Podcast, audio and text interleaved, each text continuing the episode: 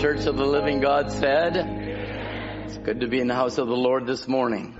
Nice to look on your smiling faces. It's just good to be in the house of the Lord. We see what's happening all around us and I, and you just shuddered, not knowing what the next day is going to bring. You say, how could it get worse? Well, it's been prophesied and thus it will get worse. But only for the bride, it's getting better and better and better. And so we want to thank the Lord for that. We just got back from Dallas, Fort Worth, having meetings with Brother David McGarry. And he said, be sure to bring his loving greetings to you, Brother Aaron McGarry, Brother David Jr. McGarry, and of course Brother Matthew McGarry would not be left, be left out. So we had a marvelous time, uh, in, the, in the meetings. I shared the meetings with Brother Tim Humes. I've never met Brother Tim Humes, and I was told I was going to meet a, an older brother down there. And I said, oh, it's nice to meet an older brother. And when I got there, he's younger than I am. So you know where that puts me. uh, he, I told him, I said, and I said, I'm sorry, brother Tim. I'm sorry I have to say that I was told that you were an older brother. I said, but you do have a baby face. He is totally white, just like me, so we had two white-headed brothers ministering. I had the privilege of having my family, my sons and their wives and four of our grandchildren there, which was the first time ever for me in special meetings for me speaking. We've had the privilege to do that when Brother Biscoe's been speaking, but it was very special to have them all there. Also, Brother Richard Drake goes all the way to Dallas Fort Worth to listen to me preach. I, man, that's a long commute. Yeah, Brother Richard was helping his uh, one of his family members and was there in the church. And Brother Nathaniel Frey was there also, and, and so it was just a wonderful time. And all the saints had to pass along their love and greetings to you.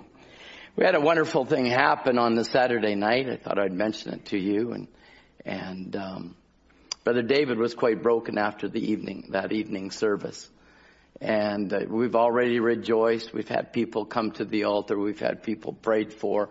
We've gone through. It was a, it was just an, uh, one of those special meetings, and uh, Brother David came up to the pulpit, and he was broken, and he just said, um, and he broke down, and he said, uh, "I have a friend that is dying, and if the Lord doesn't do something for him, he's it just he will pass on."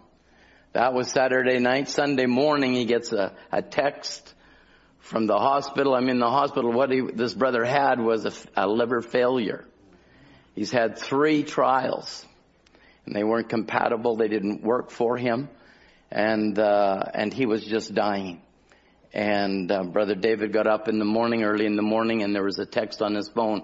I'm in the hospital, and we found a compatible liver and by God's grace, the doctors commi- uh, finished the operation, and he's doing well. So God hears us when we pray. That was late Saturday night and this was early Sunday morning. So we were just rejoicing over that immensely. Uh, I wanted to um, give uh, thanks to Brother Murphy for Wednesday night. For those that were not here, um, it's more, see, this is what I don't get. Sometimes the Wednesday nights are more profound than any services.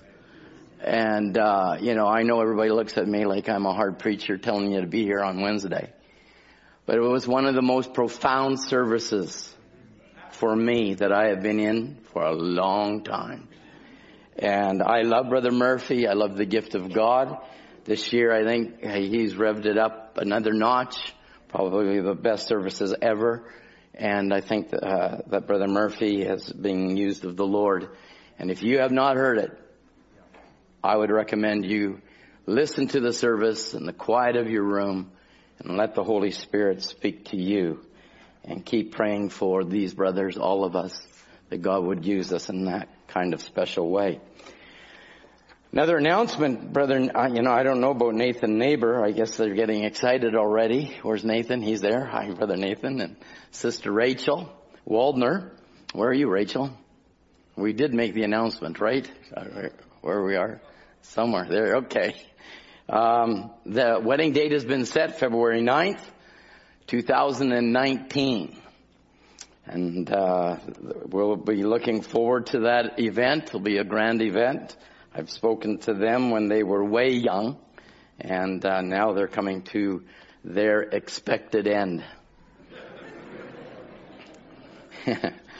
so we'll mark that one down, and we'll be here rejoicing with you of this great, great time. I'd like to stand, please, and sing a little song that we often have sung over the years. Brother Tom, Brother John Chimpaka just arrived from Africa right down here in a red sweater. Ah, okay. And his family right beside him. All right. Brother John, shalom. God bless you. Nice to have you here. I always think that you're up there and now you've surprised us, Brother Biscal sees the family that God bless you. Nice to have you here. Nice to have you home. We always say to the people, you know, will you say a certain word? I want you to say home. we love you and we, and, and we're just thankful that you are home with your family. I'd like to sing a little song, Beulah Land. If we could just sing that. Beulah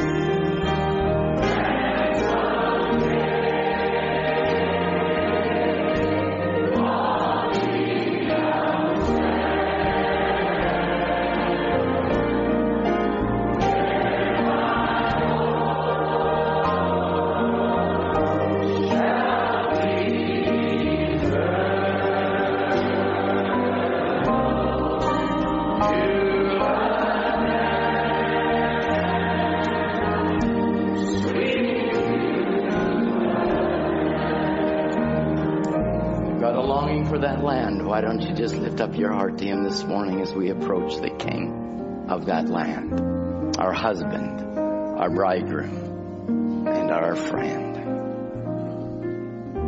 Lord, there's something within us that's longing. How often your prophet preached the deep, calling to the deep.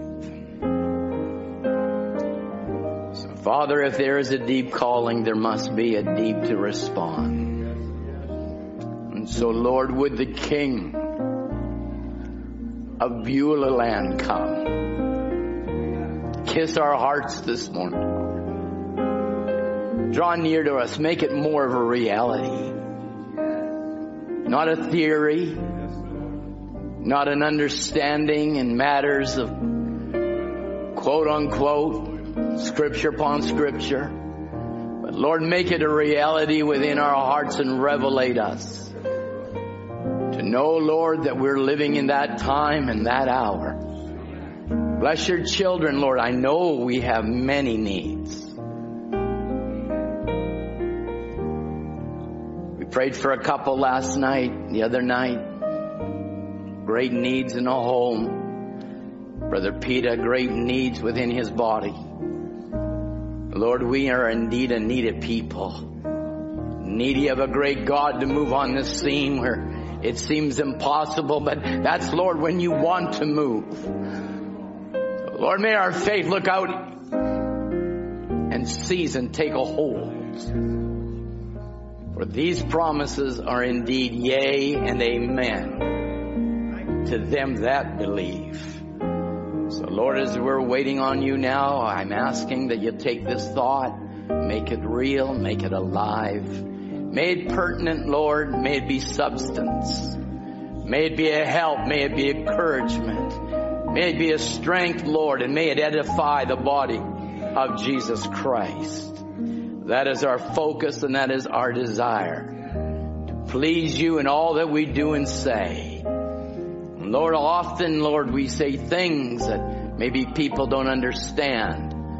But Lord, we pray that you will give the meaning behind the things that are spoken. So bless your people, bless the word, and may God you be glorified in Jesus' name. Amen. Amen. God bless you all. Are you hungry this morning? And that's that's a very key. If you want to be blessed, be hungry, because blessed are they that are hunger and thirst.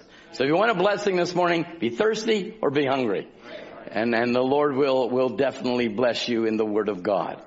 Amen. With your Bibles, turn please. Like to uh, title a little message. I have a greater, but it's not I have, a greater expectation for the rapture. A greater expectation for the rapture. A greater expectation for the rapture. Turn to uh, St. Luke, chapter 3.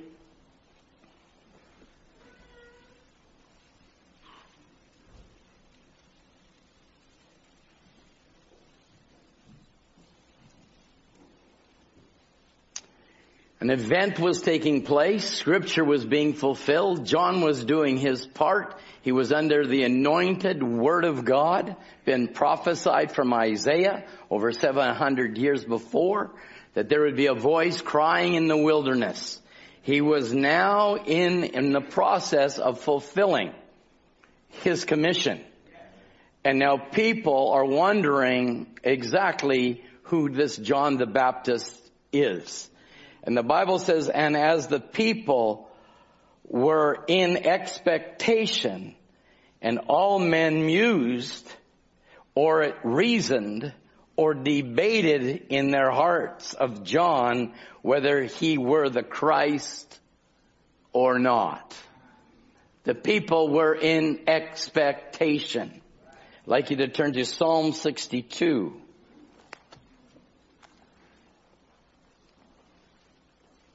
Psalm 62.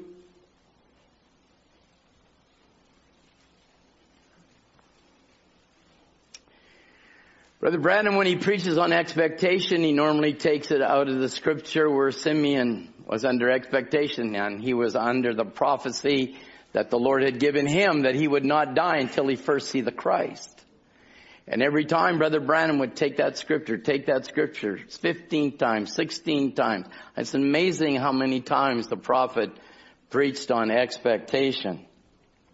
Psalm 62 verse 1, truly my soul waiteth upon, 62, I'm sorry, truly my soul waiteth upon God. From him cometh my salvation. He only is my rock and my salvation.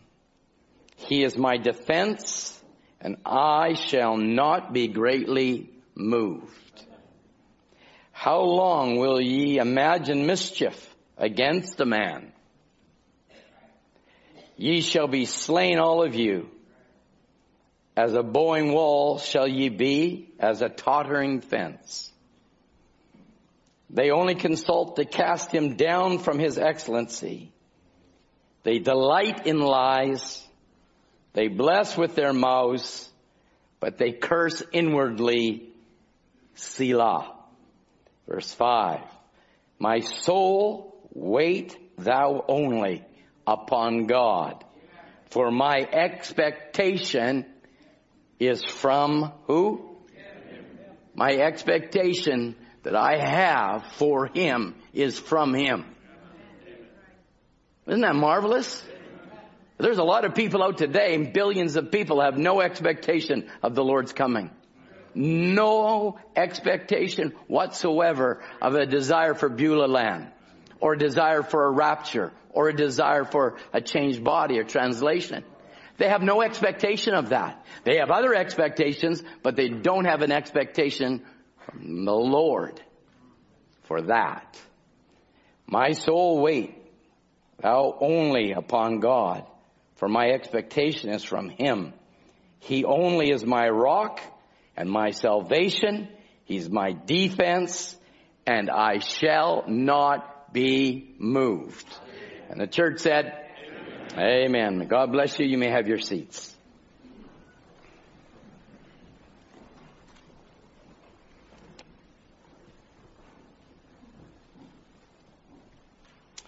We are, um, maybe there's some visitors here this morning. Maybe there's not. But if there is, you have found yourself in the presence of the great I am.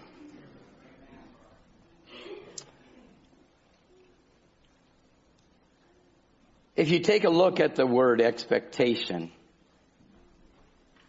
and I'll delve into it a little bit more as we go along. It's a realization of something. My expectation is of the Lord, so then there has to be a realization of something. You can't have an expectation for something if you don't realize it for some. There's, there's a young couple we made an announcement this morning that's going to get married. They have some expectations of that marriage. And really, whatever their expectations are might be, the end result might be a lot different than what they think it will be. People have expectations in their jobs. People have expectations in careers or in school. Many areas we could speak on in expectation. And some are unrealized and some are realized. Some have expectations that are just ridiculous. They might come into a company and he, he works in maybe a sales position and, and believes he should be the CEO of the company. And maybe he, he has that expectation, but sometimes he just does not have the quality for it. There's many expectations. I expected to get straight A's in school. They were not realized. I got some, but I didn't get a lot. I didn't get it straight. So there's, there's some expectations. I had expectations of getting 100% on an exam and I only got 81. And so then I, I wanted to find out why it was only 81 and not 100. And a lot of us have gone through those types of situations. A lot of people think they're going to be happy when they buy their house and they get a house and they think that that's just the, uh, the, what do they call it, the American dream? And find out it becomes a nightmare. They buy at a certain value, the value instead of goes up goes down, and they owe more than what the house is worth, and they walk away from it, and it wasn't a real expectation that they expected. So there's many natural expectations we have in life and that we want to achieve and, and some of us reach those goals and some of those goals aren't achievable and we don't get there. But now let's just move it a little bit higher.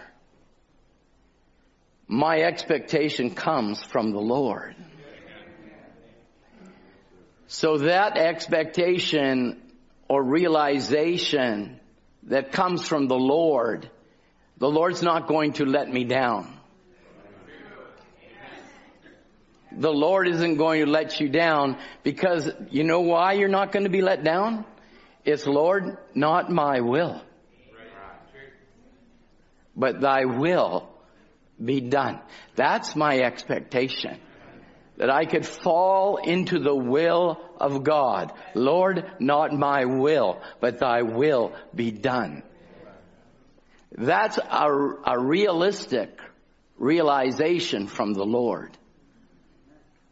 So if we follow into channel of what God is doing in our lives, we can have real realizations. And they won't be unrealized, but if they're in Christ and you say, Lord, I don't want to do this, but if it's your will, I'll do it. Lord, then let that expectation be met. So then if I have an expectation, I tag a word in front of that expectation. I said, Lord, I just don't want expectation. I want a greater expectation. I want a greater expectation that when I come to church, that the God of the universe, the great I am that you are, Lord, that you could come and deal and speak and move and talk to me.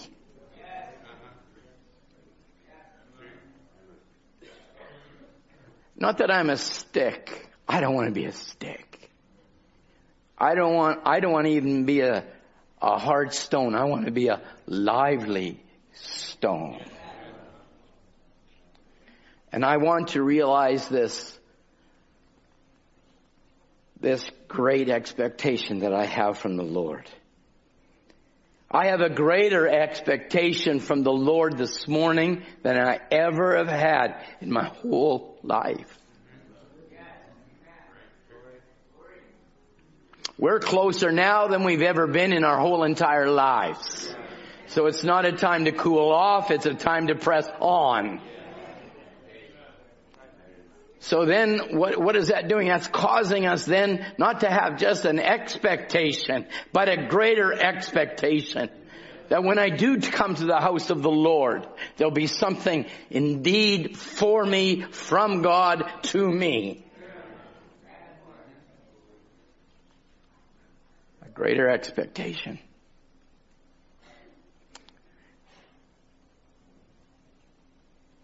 You'll say, well, Brother Tom, what do you mean? What, what, what is the greater part then? What, what is that greater? Well, the expectation I had is great, but I've got a greater expectation. That means if you take a look at just a simple one word expectation, is I don't care where you're at. I just want God. I want that you could look around your room and say, I don't care where anybody else is at. I just want God. Not how it's delivered or what is he trying to put across, but what's real and what's alive. For us individually, because we'll find as life goes on, life is going to get harder. And God knew that. But he also knew that a message would come and he'd say within the message, the end time message will meet the end time condition. So the harder it gets, the more the message will meet that condition. Your books, I'm sorry friends, I don't care what kind of books you read, what kind of philosophies you want to stand in, what kind of mind battles you go through. You just surrender to Christ himself and let him be your expectation and he'll lead you through every trial, every situation because it's personal. It's a reality. It's not something that's, you know, out there somewhere and, but it's something that God has come down to speak to us. So it's a greater expectation. That means it becomes a critical. It's critical that I meet God this morning. It's critical that He interrupt my life. It was critical for blind Bartimaeus. It was critical for the woman at the well. These are critical moments. Critical times. But God gave us a great message. Because He knew that we had expectations and those expectations have to be fulfilled. Because our expectations are from the Lord. It's your chief expectation. It's your pivotal expectation. It's the most important expectation. Your supreme, your utmost, your paramount, your primary, your number one. Greatest expectations. For my expectations are from Him. And these expectations that you have from God will be realized. It is not a donkey with a rod with a carrot at the end of the stick. Your God, Jesus Christ, said, ask and you shall receive. Are you going to realize that expectation? You might as well say amen.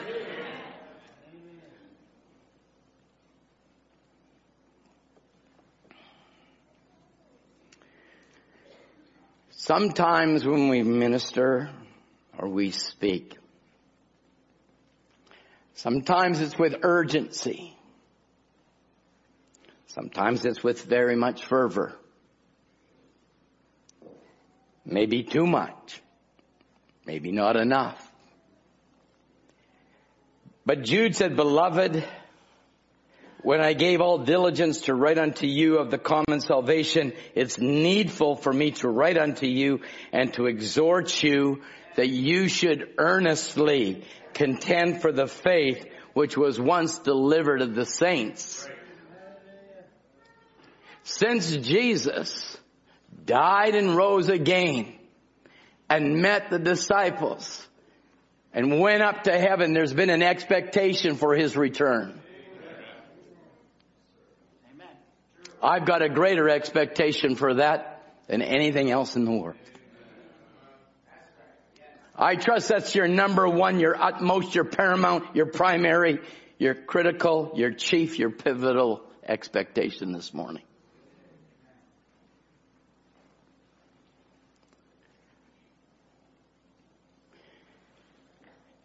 And in one other translation, it says this, beloved, while I'm making every effort to write to you about our common salvation, I was compelled to write to you urgently, appealing that you fight strenuously for the defense of the faith, which was once all handed down to the saints. The faith that is the sum of Christians' belief that was given to the believer. There's an always an urgency because we live in a contrast reality. Are you listening to me? We live in a contrast reality. When you are seeking the expectations of God, there is another demon, devil, force, whatever you want to label it, that's trying to deaden, kill, destroy, take it away, and make it not as important as it should be. That's why we're living in this age. To prove to Satan that there is a people that have a greater expectation, not for a better living, but for a translation to another world. As we sing a song, this world is not my home. I'm just a passing through. People have so much expectations for their children that they destroy them. And parents try to live through their children and they force them in sports, in music, education. It does not matter what it is because they didn't have it. Their children are going to have it. They're going to push them through it and their expectations now get changed.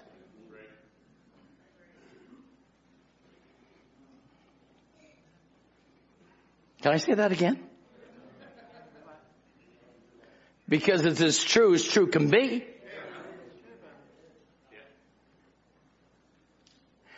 I've seen students go through nervous breakdowns because of parents driving them to be at the top of the class.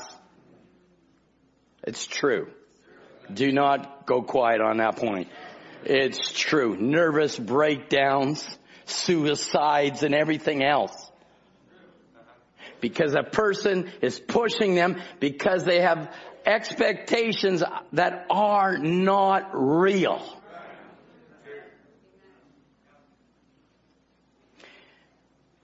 I hated coming home with my report card.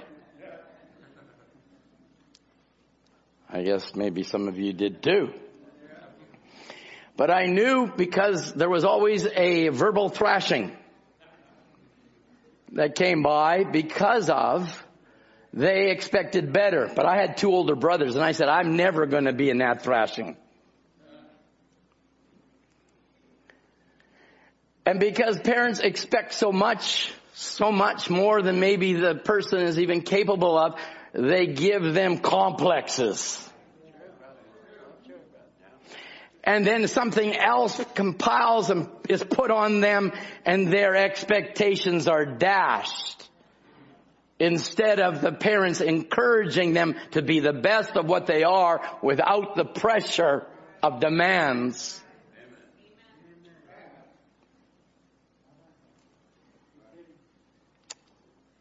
Children will be happier. Your family will be happier. And the outcome will be much happier.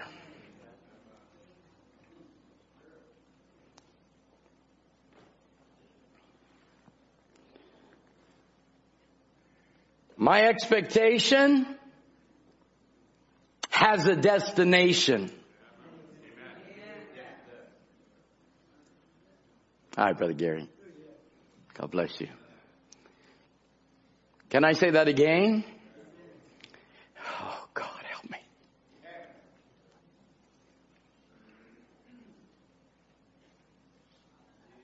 My expectation has a destination.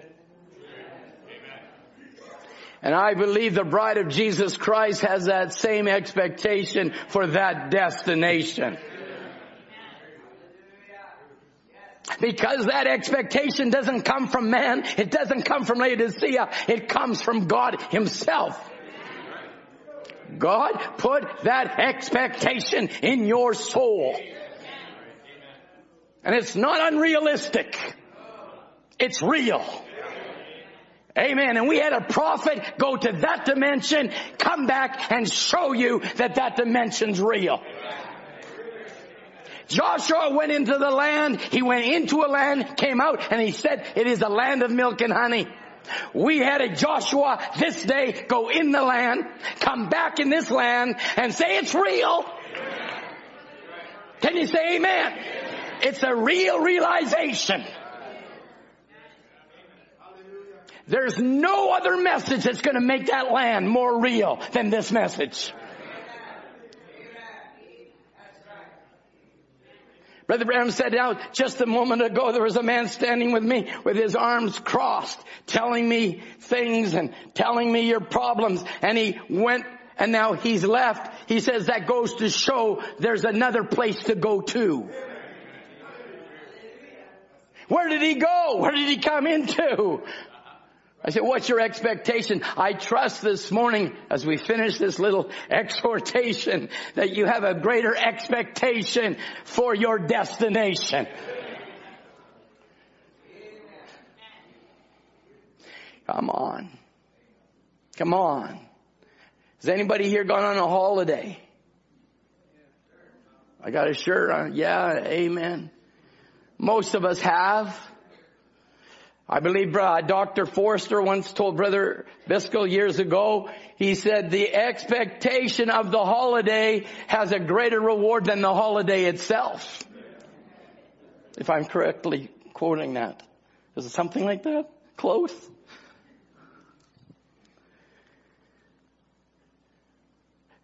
But when we go or we get ready, we're happy.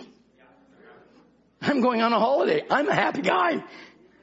I am not sad that I'm going to not be here for a while. That I'm actually going to have a holiday. And I thought over the years, I, I remember one time we did an unexpected holiday. And, and then Brother Ed called and said, there's a couple of weeks that look open. Why don't you take the boys for a holiday? So we sat around the table. We said, you got a half an hour. Go get your duffel bags, throw your clothes in and let's just go. You ever done that? If you haven't, it's fun. You never know where you're going. But then there's holidays that you plan. And there's an excitement.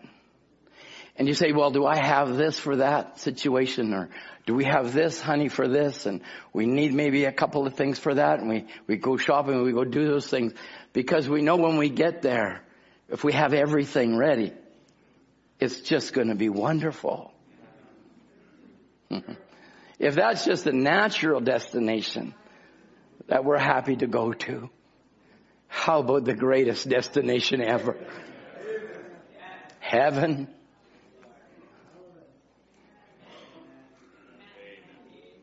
Hallelujah. Well, maybe can I just help you a little bit here? Just, can I just help you? I'm sorry, my, I was taping my books back together and I, I know everybody is, is so progressive and they have their phones and iPads and I guess I'm the old school. The old school. And Brother Branham talked about the divine architect and how he designed a future home for us. Oh, there'll be houses. Oh, you say, well, Brother Tom, I just, I don't need, I don't need to have a house. I just want to just be there. That's true. If I just make it at, and I'm at the very back, you'll still hear me shouting glory. That's my expectation for that destination where I'm going. Brother Branham said there will be houses of pure gold. Brother Gail, can I be beside you? There'll be avenues, parks, and gardens in the river of life coming trickling out of the throne, running down through chasms, over terraces. The tree of life will be blooming in every yard. Hallelujah! It's not Eagle Crescent in the spring where you see all those blossoms and how beautiful it is. I love driving down there when all the blossoms are out, but I'm gonna love walking down my avenue. That's my expectation. Sure. And the tree of life will be blooming in every yard. Bearing its fruit 12 times a year and change from month to month. Kings will come into that city where the Lamb is the light. The city with the throne on top. Hello? Who's got that expectation? Who wants to go to that destination this morning? It's a greater expectation. That's the ultimate expectation. Get away from living down here and looking at your little problem. Lift up your eyes. For your redemption draweth nigh. Hallelujah. This is what we live for, saints of God. It's not coming to church and sitting in a certain pew. It's getting our eyes looking to heaven, looking into the unseen. Oh, people, my problems. I like this girl. She doesn't like me. And oh, hum chum. And I'm down in the mouth. Get over it. If you're walking in the will of God, God's got the right one for you. That's your expectation. Not my will, thy will be done. Can you say amen, balcony? Every young brother say, that's not married, say amen. I got ones going like this. Oh, young sisters dear, we're trying to protect you by the gospel. Do not look at the stature of a man. Do not look at his curly hair. Hey, pretty soon he's bulging. Just go to your 10th year anniversary or uh, a 10th year graduation class.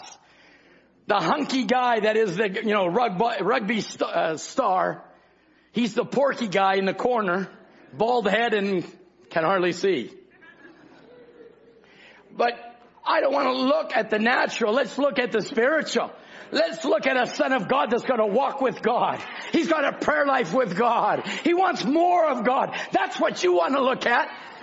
Vice versa. You don't want a girl that's just running everywhere with a wild stare in her eyes. You want somebody that's got a desire for the things of God and an expectation she's living for. Amen. In that city, Brother Jim, in that city there's a throne on the top of it. In that city. 1500 miles high in that city where you and I are predestinated to dwell. In that city is my expectation.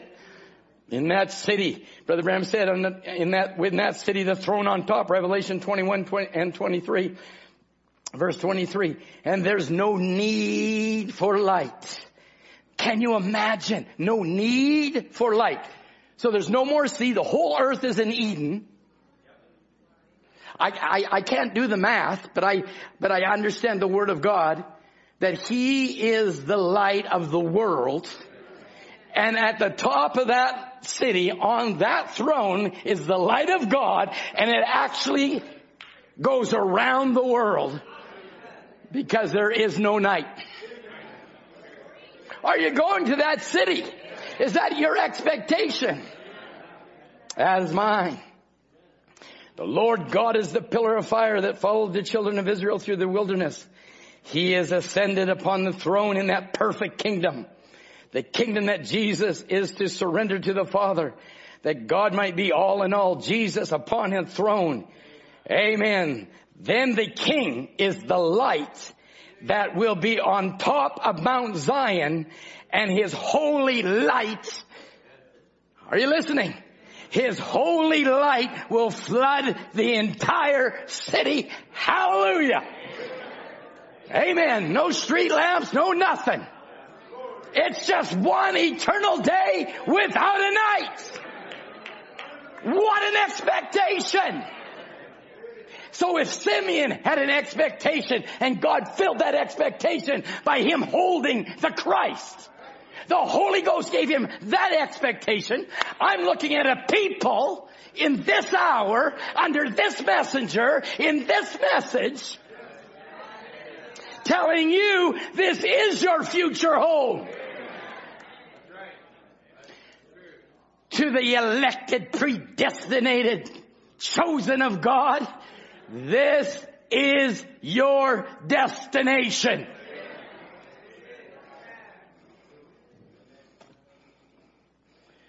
Glory.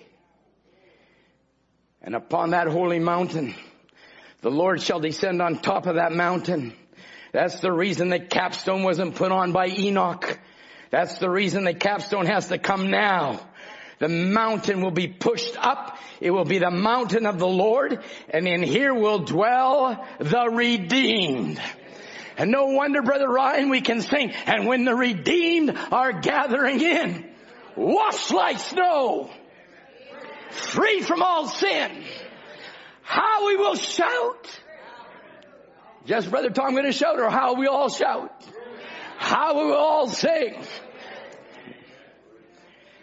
Oh my, he goes, there's avenues. I'm just trying to get you a, a, picture of your expectation of what your expectation is. It's not the new job or the higher pay because you're going to get the new job and you're going to get the higher pay because the Bible says that whatsoever your heart desires, he'll give it. And I preached back in the log church, be careful what you desire. You're going to get it. So now we started with expectations. Lord, not my will, thy will be done. That's what my expectation is in Christ. Is that alright? So everything we do, Lord, not my will, thy will be done. We've got brothers that got promoted that are no longer here. Oh, if I could just make an extra 10,000, 20,000 a year, I, I, our home will be happier. They're not here. Children aren't here. Wife's not here. They're all out into the world. Tell me, would they rather not have had the 10,000?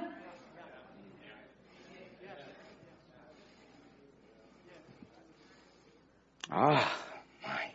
You have to be careful. You just have to be careful. We are sons of God. We're daughters of God. We enter everything prayerfully, not arrogantly, prayerfully. Lord, would you be pleased with this?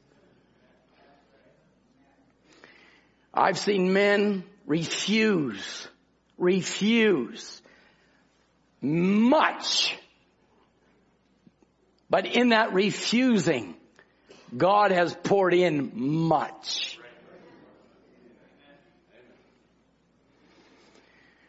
Praise the Lord. We're, we're still plowing all right?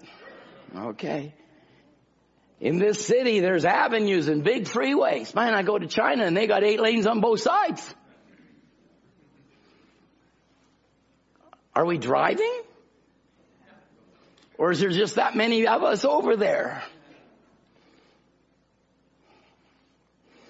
Big freeways as it was parks, river of life flowing right through it all. Every house will be transparent gold. There will be no secrets there. transparent gold, streets of gold, tree of life. Oh my, there'll be towns, there'll be cities, there'll be houses, there'll be dwellings. I'm speaking of that right now. There's one bride. One bride, that's the elect out of the earth, that's predestinated.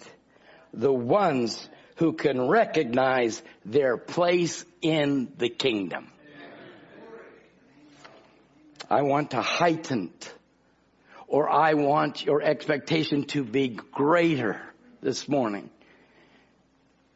for this glorious rapture and what awaits us in this hour. What a city Abraham looked for it, so his children must be looking for it. Abraham met Melchizedek and Melchizedek came down today. Who is this Melchizedek? So we must be close to the kingdom. Can I read a quote then? Brother Branham said I used it in Dallas. Prophecies never fail. I'm correct. I'm just correcting my earpiece here. I'm not going like this. So. And my hair is too long. Forgive me for that too. By the way.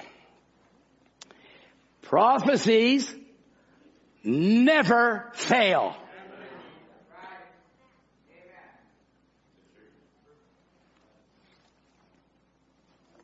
Prophecies never fail.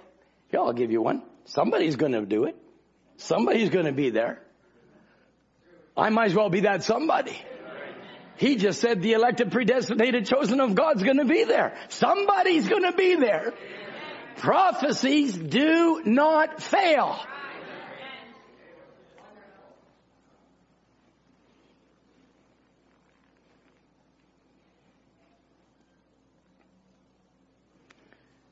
Here's a good one for you to pack in your luggage as you make your starting to make, or no, we started to make, we're just about ready to board the unseen force.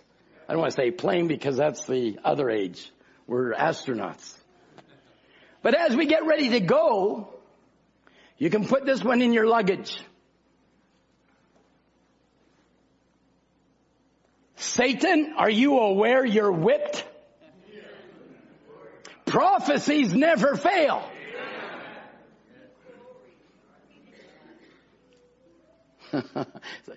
People that don't even smile should be smiling on this one. Satan, you are aware you are already whipped. You have no legal right.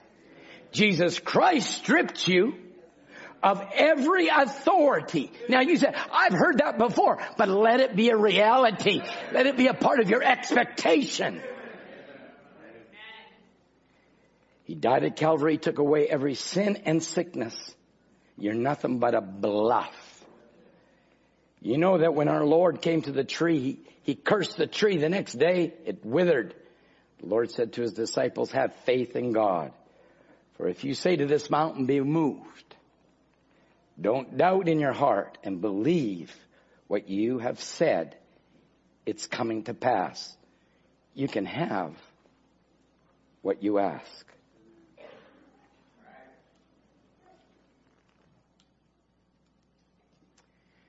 I think I closed two weeks ago on this next quote, but I thought it bears repeating. Brother Branham turns around and says, Satan, you know the scriptures on that. And I have taught this people that God is in them. And if God is in them and they speak to that disease, come on, get your expectations up and say, be away from me and don't doubt in their heart. Right then that disease has to move. It must move. Why? Because prophecy never fails. that disease has to move. For Christ said so. The Word said so.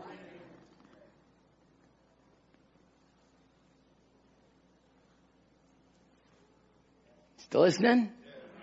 Oh, he says some people are afraid to say these things. Don't be afraid. Don't be afraid. God be with you, who can be against you? It's time the church stood to its place again. Cut sin. That's what he said. Jesus will come and there will be a rapture. Prophecy can't fail. So once spoken, it has to come to pass there will be a rapture.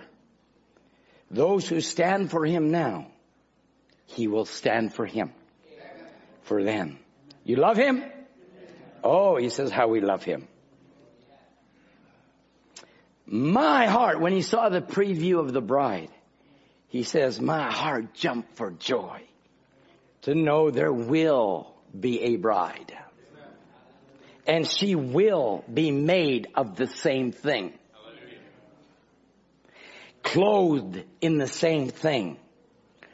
That one that was at the beginning, she is called to be the bride. She will. She will never, so I just typed in, she will. Who she will? The bride. The bride, she will never be left by him prophecy won't fail. She will never leave his side. She will share the throne with him. Oh, greater is my expectation this morning. Greater is my expectation because it's been spoken. She will share the throne with him. She will be crowned with his glory and his honor. She will and she can do the greater works.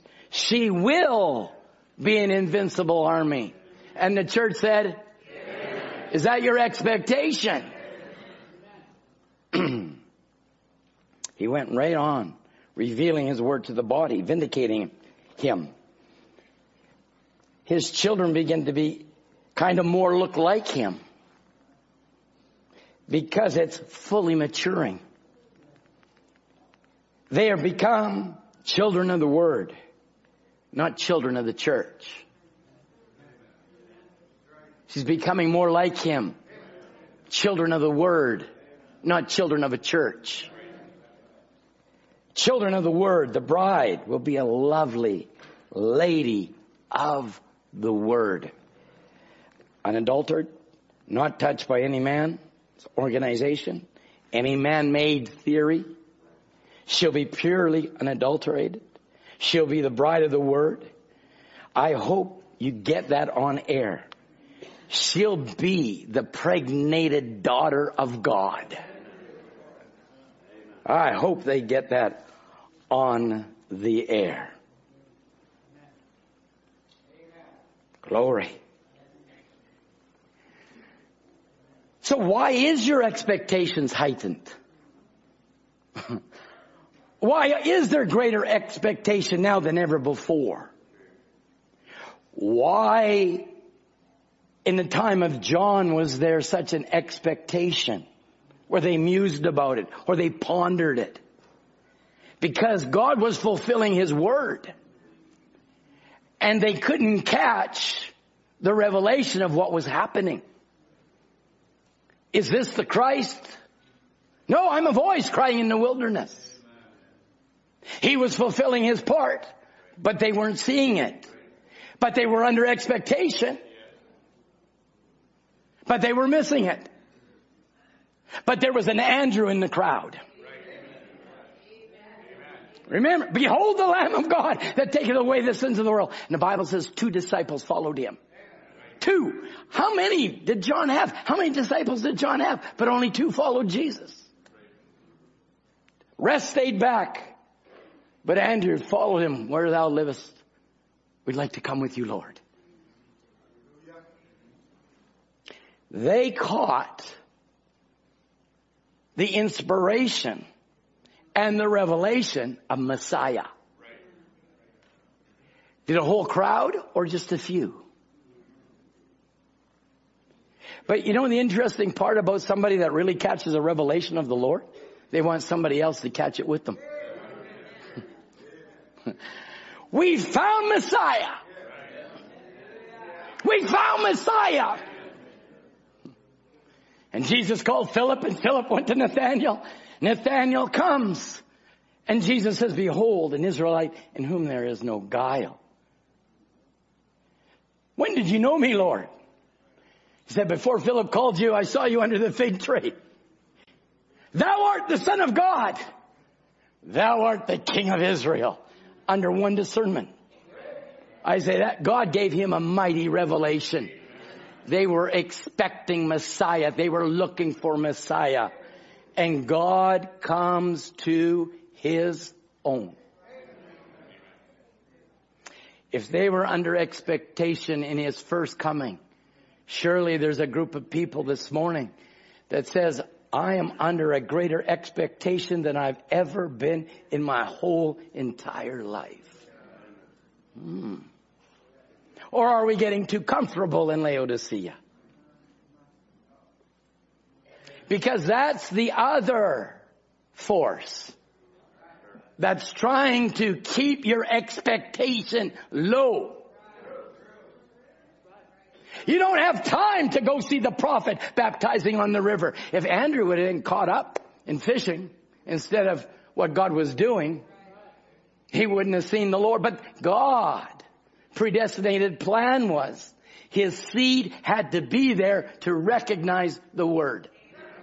Hello seed. God had you at a certain junction of time for you to see the word manifested because your expectation was from the Lord.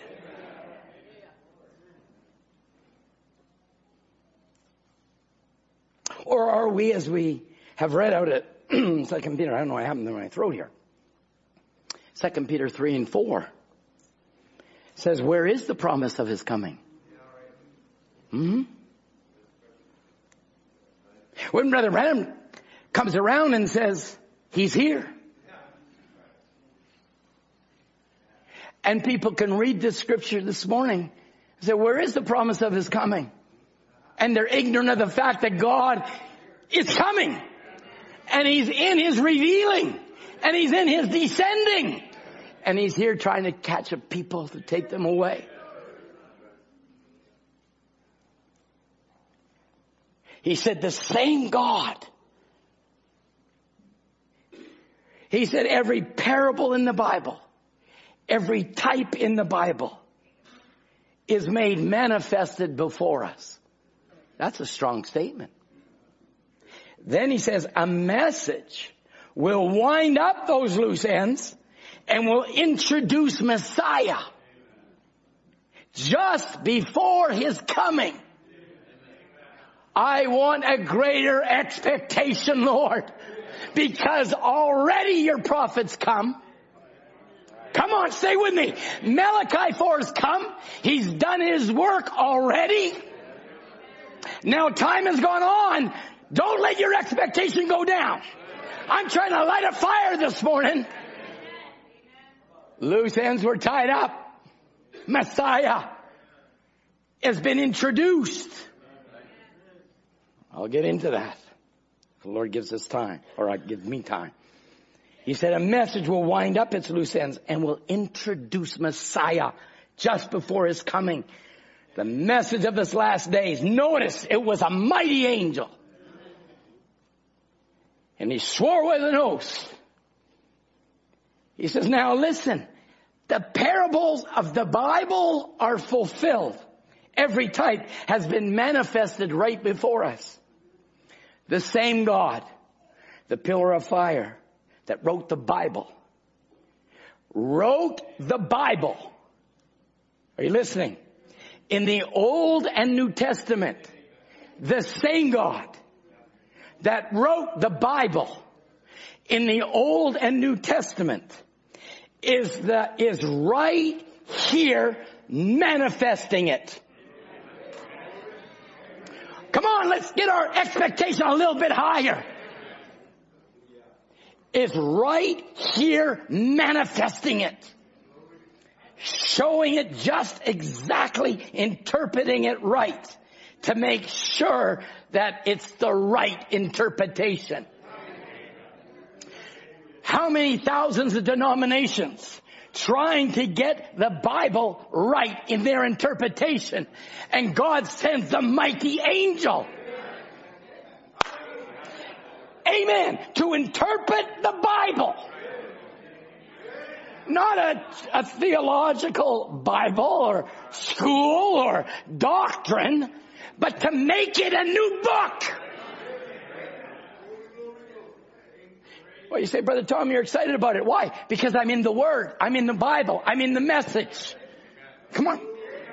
You gotta feed on the body word of the Son of Man. You've got to eat this message. It'll get you more excited, more under expectation. If you got more time to listen to these nonsensical gospel nonsense songs out there, just look at how they dress, act, and what they do. Oh, I can listen to FM 106.5 or I can listen to Gary radio. Listen, I want you to put the right radio on. It's called Malachi 4, 5, and 6. I need to hear Dr. Dobson or I need to hear David, whoever, Jeremiah, whoever, whatever these big people think they are. That's fine. That's, that's for them. Don't bother them. But that's not for you. Your expectation comes from the Lord. The Lord sent you Malachi 4. The Lord sent you a message to prepare you for future home.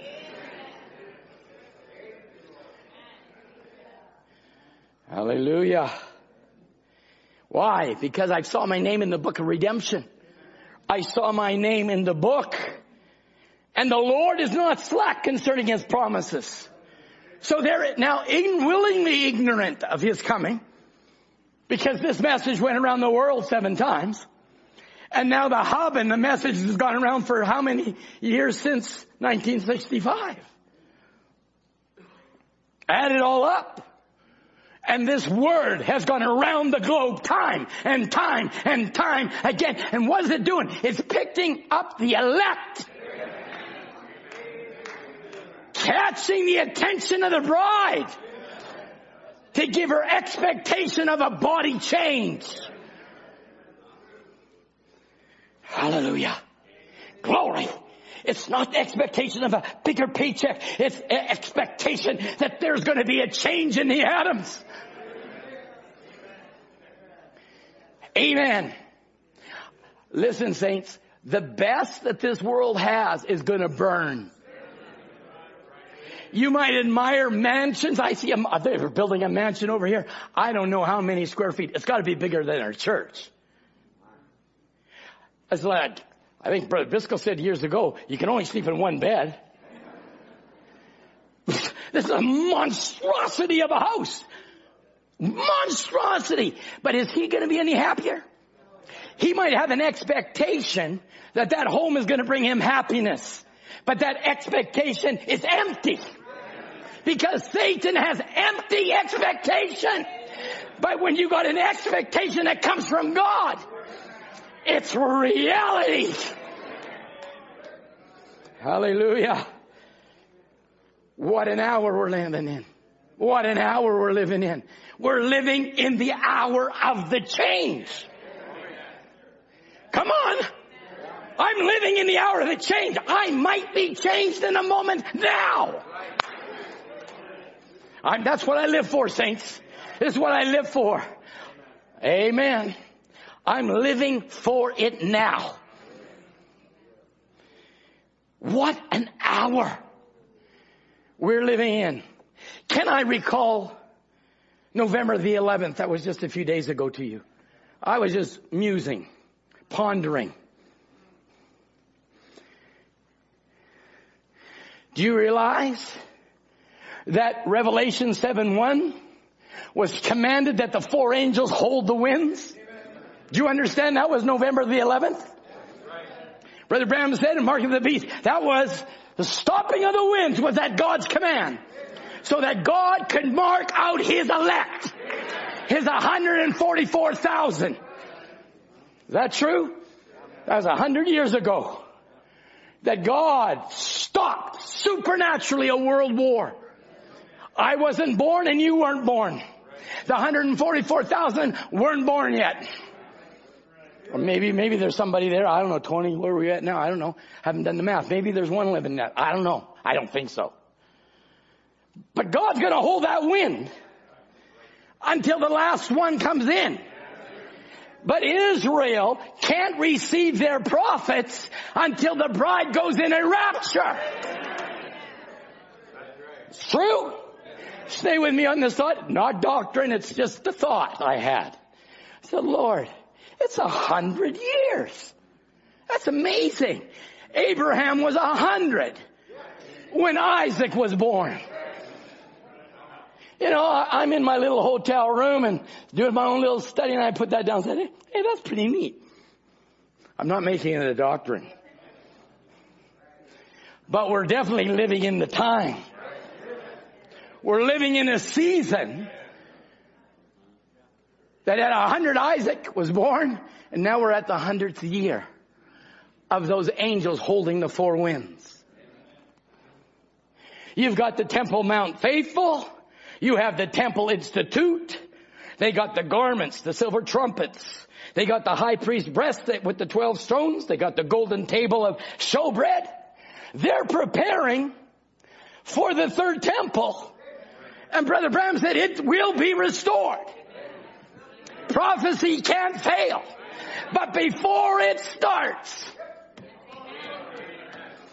I'm going home. Are you coming with me? Is your expectation greater this morning? We see Israel preparing. They got their, their red calves. they've got everything. They've got the natural ready. But can you imagine when two prophets come on the scene? It's gonna light up Israel. Light it up. They're gonna light it up. But then those 144,000 are coming in, but you and I are already at a wedding supper. So I say, let them build the temple because I want to go home. They've got their, they got all the things that are needed to start their worship. They're preparing. If they're preparing, shouldn't we be preparing? Hosea says, come let us reason unto the Lord for he hath torn, he has healed us. He has smitten, he has binded us up. But after two days, he shall revive us. And Brother Branham says, we're well into the third day. That's what he said, recognizing your day and its message. And now it was what, 1964. We're well into the third day. Now we're at 2018. So now we're, it's the year 2798. Not too many years left for th- the third day to end. What a day we're in. What an hour we're expecting. What a time. God can only bless Israel when she's in the homeland. The church is called and she's just only waiting for the rapture. Glory for the bride who Israel is only waiting for us to get out of here for them to fulfill their part of scripture. What an hour. What a time. What a season. Think about it. The angels of God with their destroying weapons came forth to destroy the world. But what did the Holy Spirit say? Hold the winds. Why? Because we weren't in. But now we are. And he's not slack concerning his promises, but he's long suffering. Why is he long suffering? He's waiting for the last one to come in. Glory. And maybe it's one this morning that hasn't realized their calling in Christ Jesus. I tell you what, saints, if you don't have a greater expectation for the body change this morning, we're later than you've ever been before. Israel's in their homeland. They've been driven back by the tender hand of Jehovah. They're just waiting, Brother Branham said, to get the bride out of the way. Shut up the book, oh Daniel. Seal it up to the end of the time. So now there's the prophecy. It was sealed up to the end of the time. Seal up the book to the time of the end. Let me say it right. To the time of the end. But we know Revelation 5, there was a lamb that took the book. And it says it was sealed. But then a prophet comes and is commissioned by seven angels and they say, go back to Jeffersonville and open those seven seals. So then with that book opening, we must be at this time.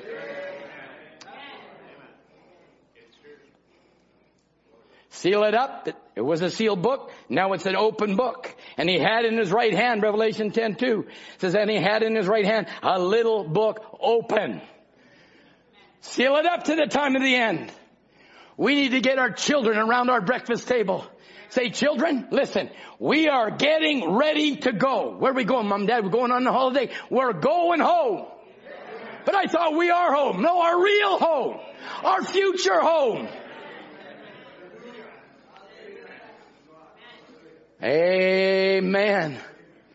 Listen, don't worry about your house. The bank owns most of it. And then who's bankrolling the bank? Rome. They're just going to seize what they already own. But I got a future home. And my prophet said oh, it's transparent gold. Hallelujah. What, oh, I love this. I listened to Recognizing Your Day and its message this week. And it brought back such a tremendous memory to me. I had the privilege to work on the radio broadcasts when Brother Ed, the church had a Bible Believers radio broadcast. And I was the one to pick the uh, segment that would go on the radio. And I remember listening to Recognizing Your Day and its message the first time. The first time. That's 40 some odd years ago now. Think about it. 43 years ago. And I, and I listened to that. I said, that's where I started it. Boy, you got a good memory. No, it was inspired. Listen to what he says. And this is when I started the radio broadcast. What time is it, brother? What time is it, minister? Do you see the time of the day and the sign you're living under? Can you understand it or do you see it? That was the beginning of the 27 minutes. Because I can say it one way, but you should listen to how Brother Branham says that. Oh, I wish I had his voice. What time is it, minister? What time is it, brother? You see the time of the day, the sign that you're living under? Can you understand it? Do you see it? I want to hear the church say, Amen. Amen. Amen. Why? He saw that bride come in plain view. He said, I saw that bride come in plain view. Can you imagine now? Here he is preaching the message. And then he said, the God that I've spoken of and the words that I said are true. And he'll come to confirm his word. Hallelujah. There's a man sitting there with hemorrhoids. Don't you just want the world to know you got hemorrhoids? You don't think God doesn't know every part of your body? But now God was taking the vessel to confirm His word so they could have expectation for their healing.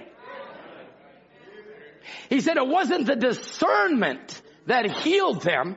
It was their faith in what He said.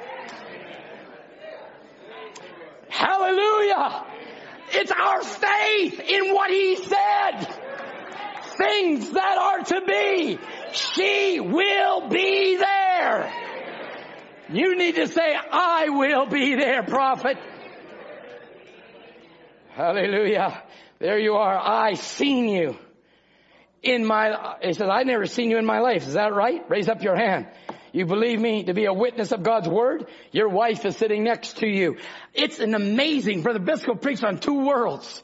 I'm amazed at how that prophet went in one world, came out, came back in. Whatever he said. What, what do you mean whatever he said? You just said it.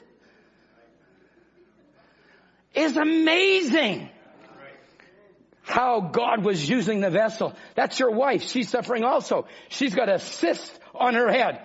Raise up your hand. Do you believe God can tell me who you are? If He's still the Word, He knows the secret of your heart.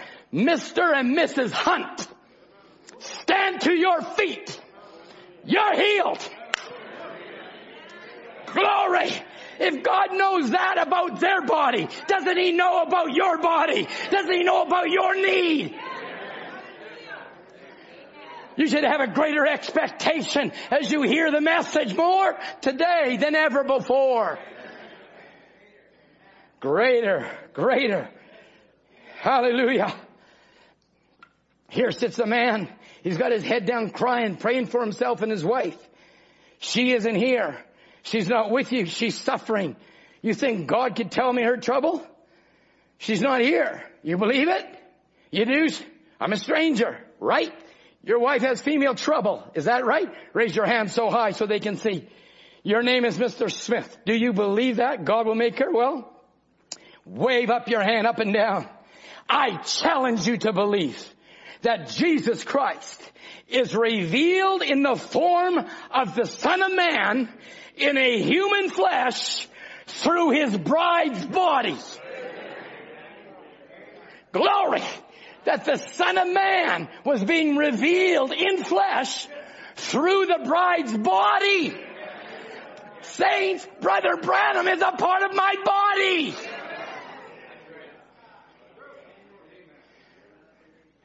Did we win the other night? Did the Canucks win or lose? We don't know. I just know they played. If they lost, we lost. Being Vancouverites. If we won, we won. I didn't play a, I didn't play a minute. I didn't play a minute. A second. They don't even know who I am. But people go tooting their horn. They put the colors on. We won. How ridiculous. You never won, they won. But they are identified with that team. I'm identified with this message. We won. We won. Hallelujah. Why? Because the Son of Man is being revealed in flesh again, in the bride's body. Hallelujah.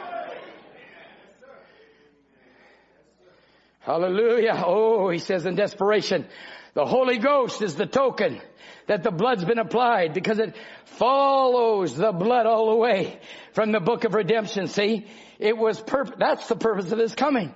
That's what, what he followed in every age, every age. He has followed that to see it's brought forth and they could be made per, they cannot be made perfect without us. Now listen, I've got this highlighted, circled, and bolded. And now, what does anybody know what now means? Are you listening?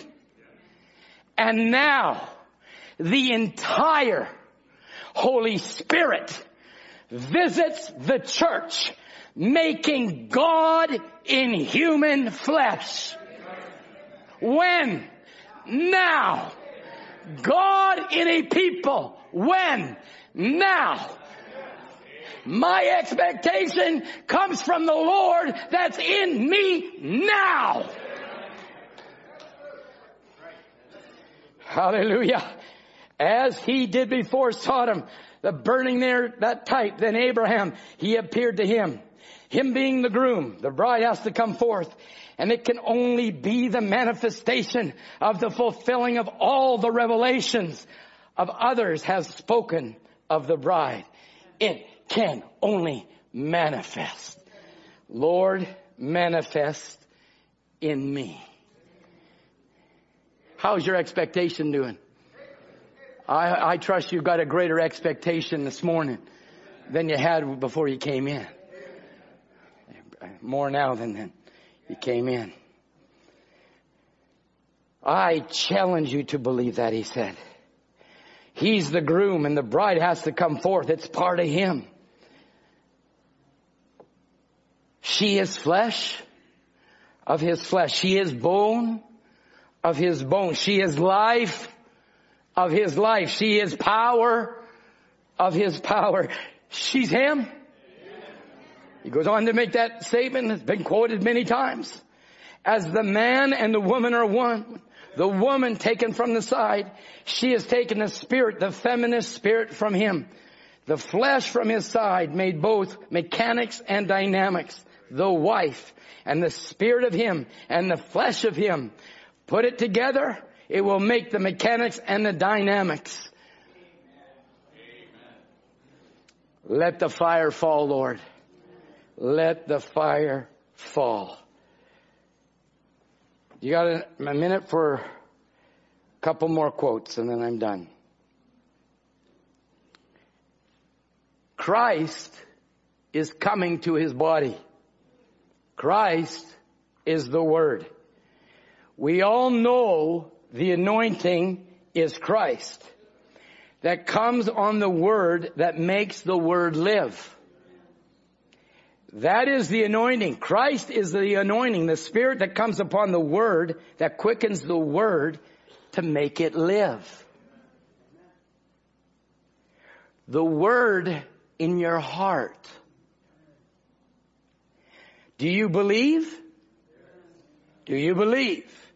Christ, the anointing comes to the body, just like the husband and wife are one.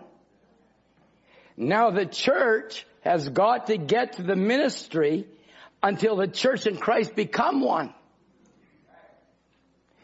He can anoint you for every blessing that's in the Bible. Here's the prophecy now. All of it is yours.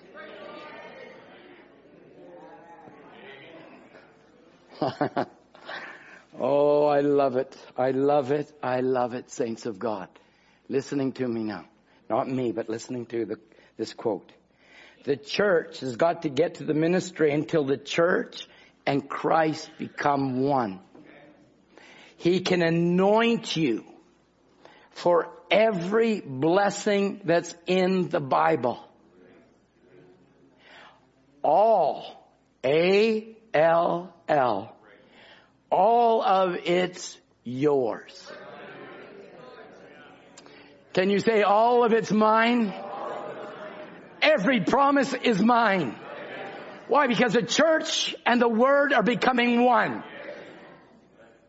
Everything that's promised of this age is yours. Oh, it's powerful. May we have a greater expectation of our great destination that's laying before us.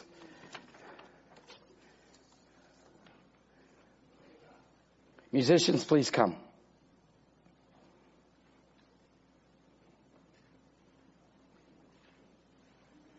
Uncertain sound. Little old Martha come running out there said, Lord, she titled him that.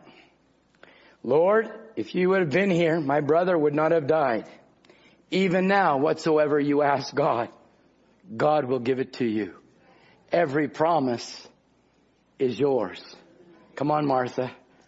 Come on, let your expectation. Lord, if you just would have been here, I am the resurrection and the life. Big statement, but he proved who he was. The prophet proved who he was. And now we need to vindicate, Brother Branham said in Seed is not heir with a shuck. The bride vindicates Malachi 4. Because what he spoke is true. There will be a bride. She will be victorious. She is an invincible army. She will be in that future home. Amen. What are we waiting for? He says. What are we waiting for? We got Israel waiting for us to go. We got a hundred years past. We got the angels holding the winds. We have Malachi 4 fulfilled. We have Revelation 10, 8, the bride is taking the book and eating the book.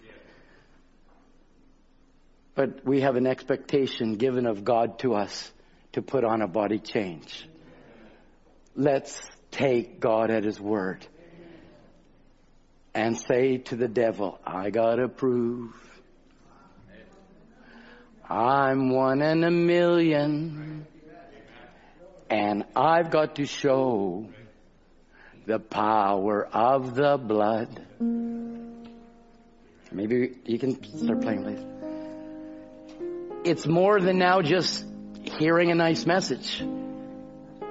It's now taking on the message. If the prophet said it, I believe it. And how he says it heightens or quickens or creates a greater expectation.